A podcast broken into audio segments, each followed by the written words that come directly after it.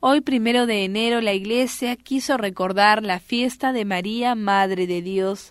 La Iglesia Católica quiere comenzar el año pidiendo la protección de la Santísima Siempre Virgen María.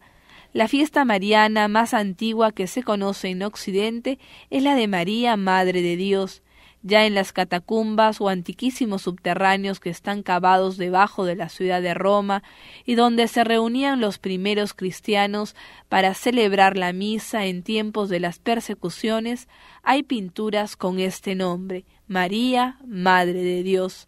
Qué hermoso repetir lo que decía San Estanislao, la Madre de Dios es también Madre mía quien nos dio a su Madre Santísima como Madre nuestra en la cruz, al decir al discípulo que nos representaba a nosotros, He ahí a tu Madre.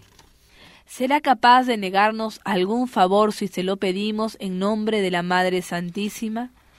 Al saber que nuestra Madre Celestial es también Madre de Dios, sentimos brotar en nuestro corazón una gran confianza hacia ella.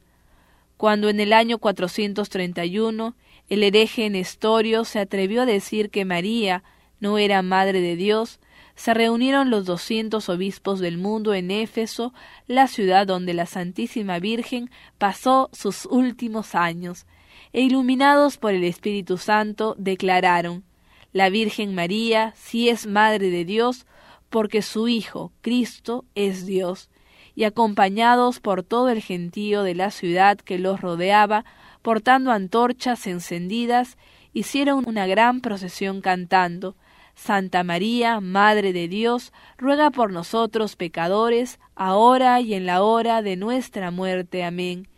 El título Madre de Dios es el principal y el más importante de la Virgen María, y de él dependen todos los demás títulos y cualidades y privilegios que ella tiene.